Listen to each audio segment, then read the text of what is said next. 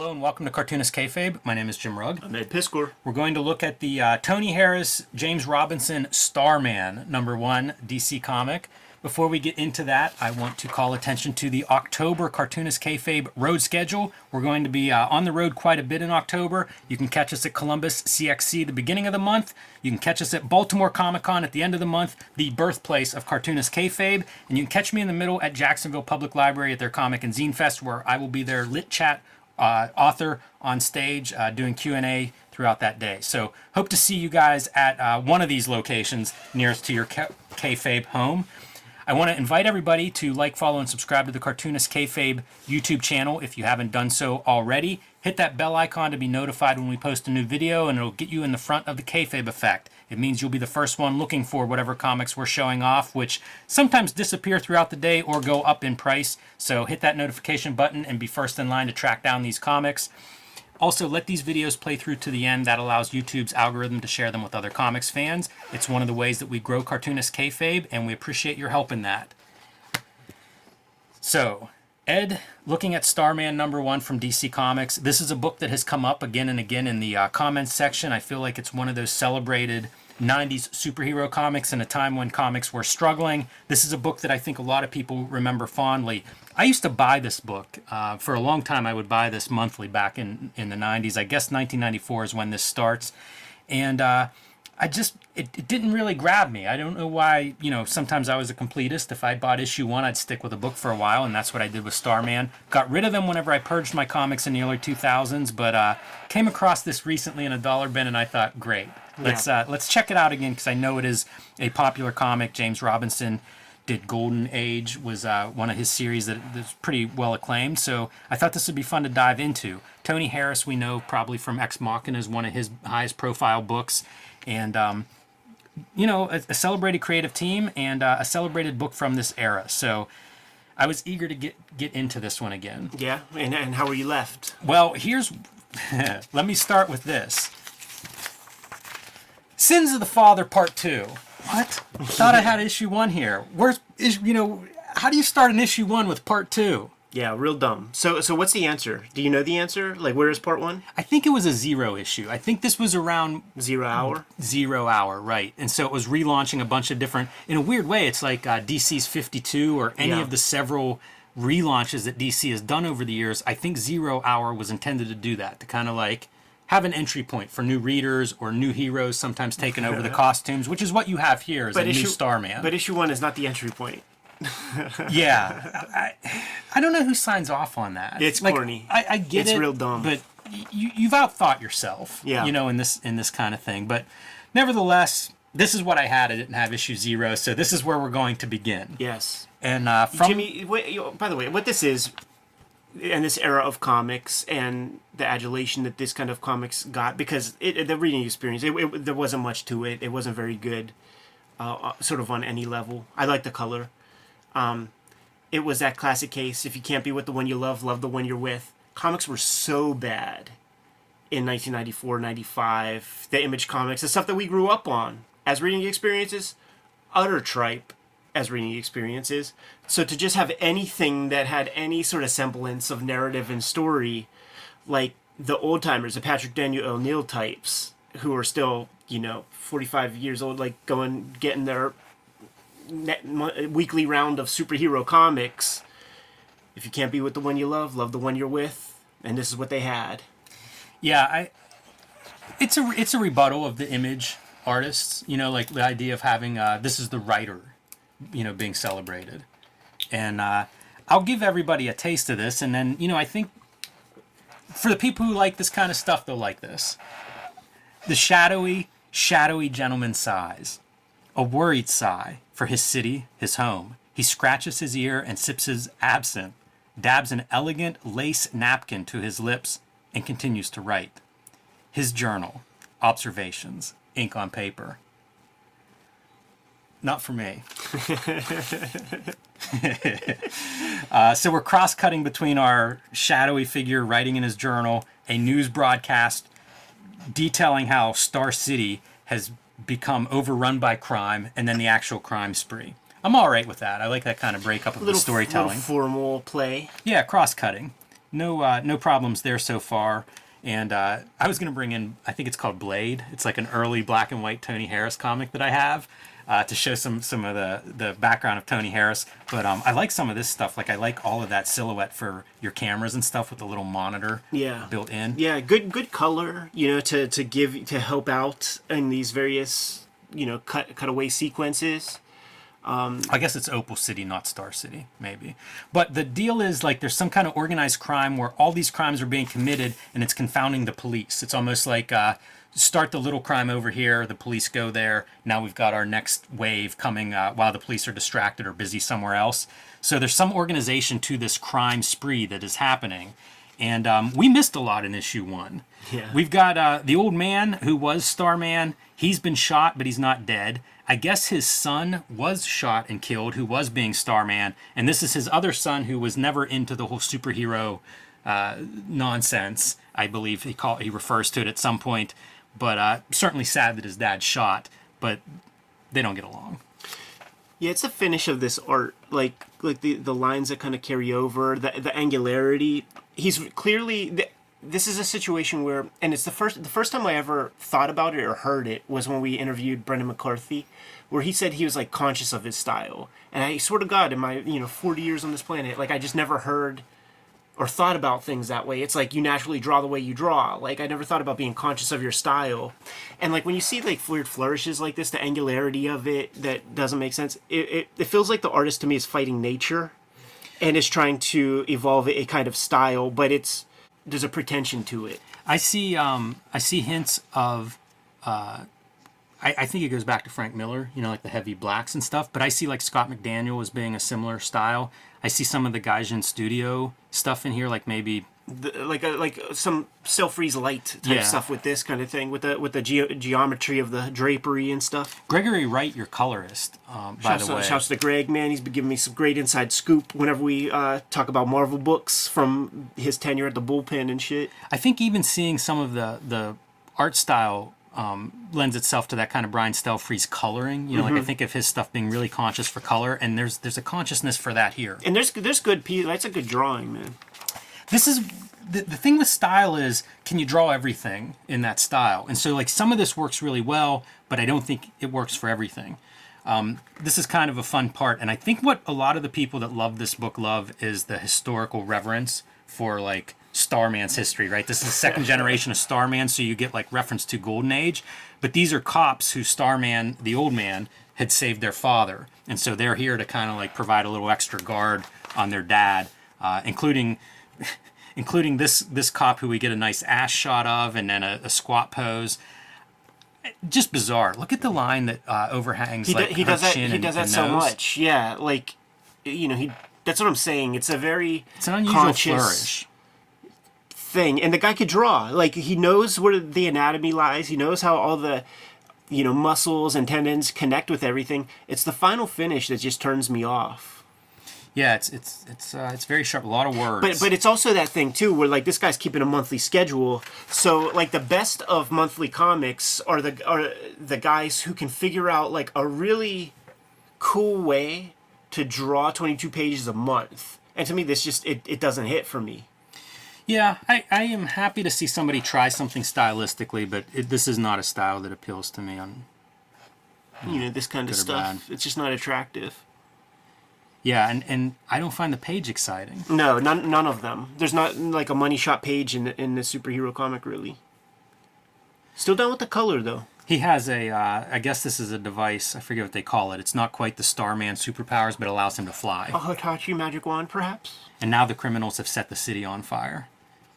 And back to your point about color, like to me, it is cool. You Yeah. know, like you have your fires now being the uh, the color source for this sequence, and the dad's like, "Get out of here!" because he gets a call from this villain, and there's two villains. One is the Mist, and um, I forget what the other one's name, but they're very like almost the same. uh, but he gets a phone call in the hospital saying that his sons are dead. You know, this villain's going to take away everything from from the old Starman, and he's like, "Oh, he thinks you're dead. You know, get out of the city and, and you can save yourself." So that's that's where he's heading. The mist and the spritz, Jim. Yeah, it's something. It's like the shade. I think it's the shade and the mist. I think are the two villains. and I it's unclear to me who's who. There's a lot of parallels in how they look. There are like two characters that both have sunglasses on, but they're slightly different sunglasses, so it's not the same character. I think you can see they're trying to do a different type of superhero language. Yeah, absolutely. Throughout the whole thing, the guy, you know, he's got his little, his little Janko, Paul Peter Frank Paul Frank sh- shirt on, and like a leather jacket. Like that's his gimmick. Uh, so he's, you know, it's still not. It got that '90s flavor. Like you know, if Kurt Cobain became a superhero, Yes. kind yeah. of kind of gimmick. That's exactly it. I, that's probably another element that makes this book popular with people is that kind of uh, characterization for your, you know, your unlikely superhero, anti-hero kind of treatment. And again, maybe a contrast, a reinvention of Starman, but in this opposite sort of way.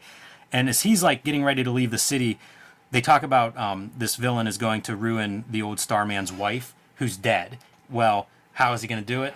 He attacks the wing of the museum that's named after her, which brings him back into action and the text just doesn't it doesn't ring for me like my brother being a hero killed him i'm a junk dealer who will live to tell the tale i my brother i i i don't believe i'm doing this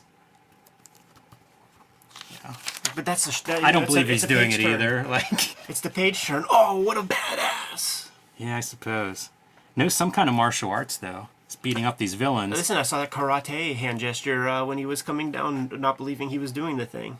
i do still like that color though it's good good use of turquoise not a color you see that often in the background so here's one of our uh, the first villain with our sunglasses on Let's call him Neo.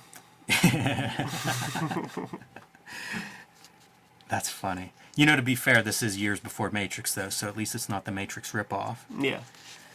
And uh, Jack Knight goes to escape and gets shot down. Is that Starman's name, Jack Knight? Jack Knight. I think that's his name. I hope it has a K, right? K Yes. Knight. I hope that's even right. I could be completely Hey wrong. Hey man, you were reading this comic. I swear that's his name. You I don't remember that I was much, collecting though. Preacher. Yeah, yeah, you were right about you were right about that. But I did. Hey, I fixed my ways. I switched. I switched back to preacher. But see, the confusion is like we've got our villain with sunglasses, and we've got our other villain in sunglasses and black and sunglasses and black, but they're two different guys. Yeah, one has a top hat. one's a, one's a dandy with a peg leg. Oh no, that's just a cane. Here at Cartoonist Kayfabe, we aren't just making videos about comics, we're making comics themselves, and we've got some big releases coming up this fall. Ed Piskor's Red Room Trigger Warnings, collecting the second season of Red Room, is available in stores in September, but you can pre order that now wherever you order books or comics. You want to pick that up now in time for the uh, Christmas rush, because the way printing and paper shortages are, you want to make sure you pre order this book to make sure you don't miss out, because once these are gone, it may take a minute or two to get the reprints, and you don't want to be stuck this holiday season without it. My Hulk Grand Design book, the retelling of the 60 year history of the Incredible Hulk, will be in stores in December in time for Christmas. Again, you need to pre order that book now. Let Marvel know how many of these things to print. This is the best book that I have made. Marvel let me design this book. It's going to be a big, oversized neon green book that you will want to add to your collection. Put a red bow on it, stick it under the Christmas tree for the Hulk fan in your life. And Street Angel Deadliest Girl Alive from Image Comics has been out of print for almost a year. We'll be back in print by the end of August or early September. So put that on your pull list now at your local comic shor- shop or online wherever you get books. And now back to our regular scheduled programming. Yeah, so the shadowy, shadowy man is Shade. It better be.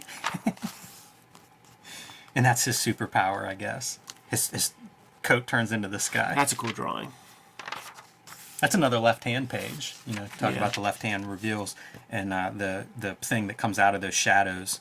So pretty uh, pretty badass power, I guess. You It'd be hard to beat this. I don't know how you fight that thing. DC DC Comics at this era, I felt like it was this way, where it would be like a lot of build up, and then you get your one or two shots that the artist clearly was given a little time to, to work. They had to buy time with a bunch of talking head shits to like draw like this cool page or that cool page, but it's like 19 basic pages and then two cool ones, three cool ones. Like that was this whole era of like this this paper stock and this level of computer color. Like all DC Comics like had that kind of energy.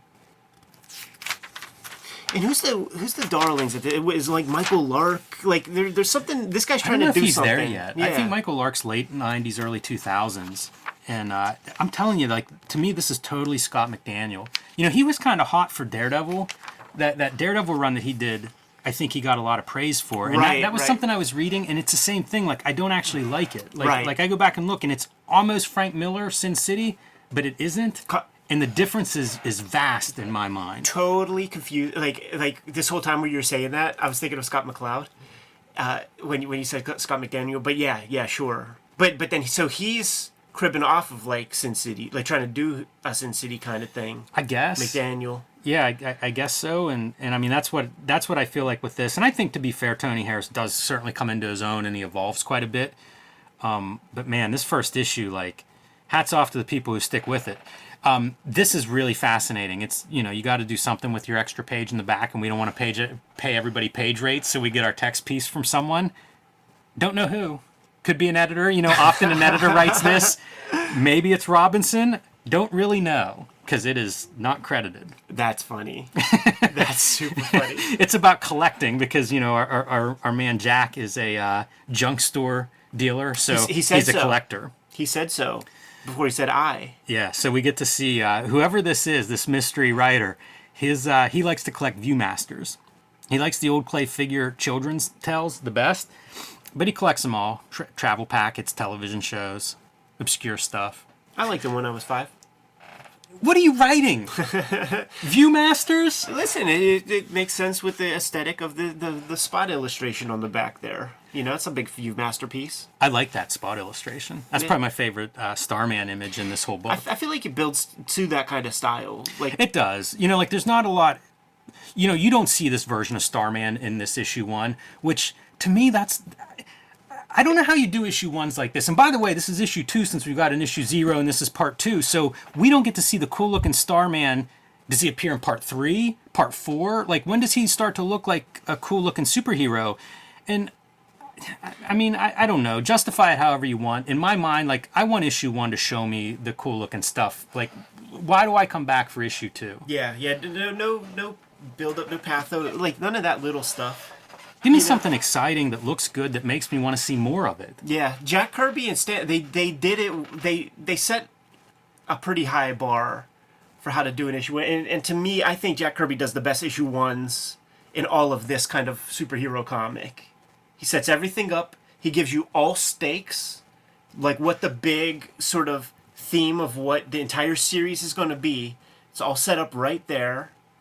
You get introduced to the good guys, the bad guys. He, like just crib Jack in terms of like laying the thing out and you are gonna be okay.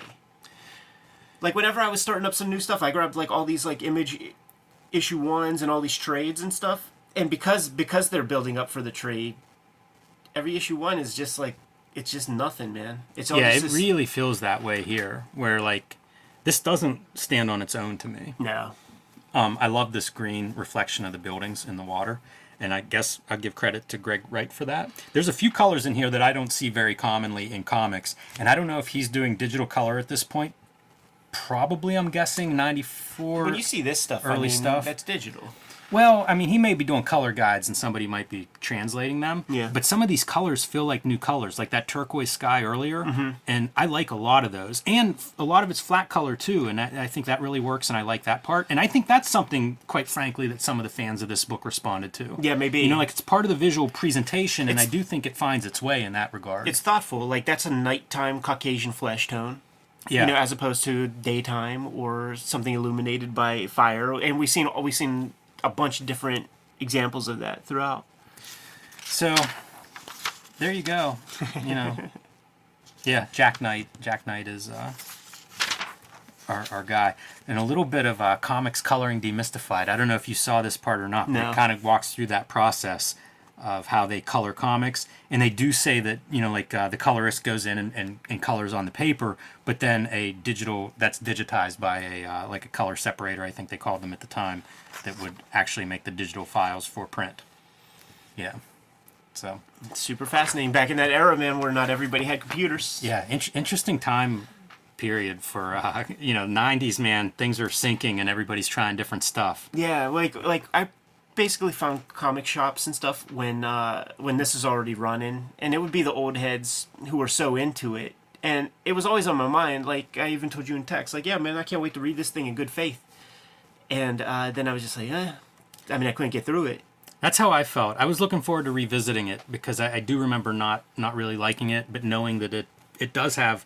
I don't know if a cult following is the right word. I think legit, like a lot of people, this was their favorite superhero comic for a while when this is coming out. Um, it feels like a response against like the image books more than more than I see something as like this is exciting on its own merit. Sure.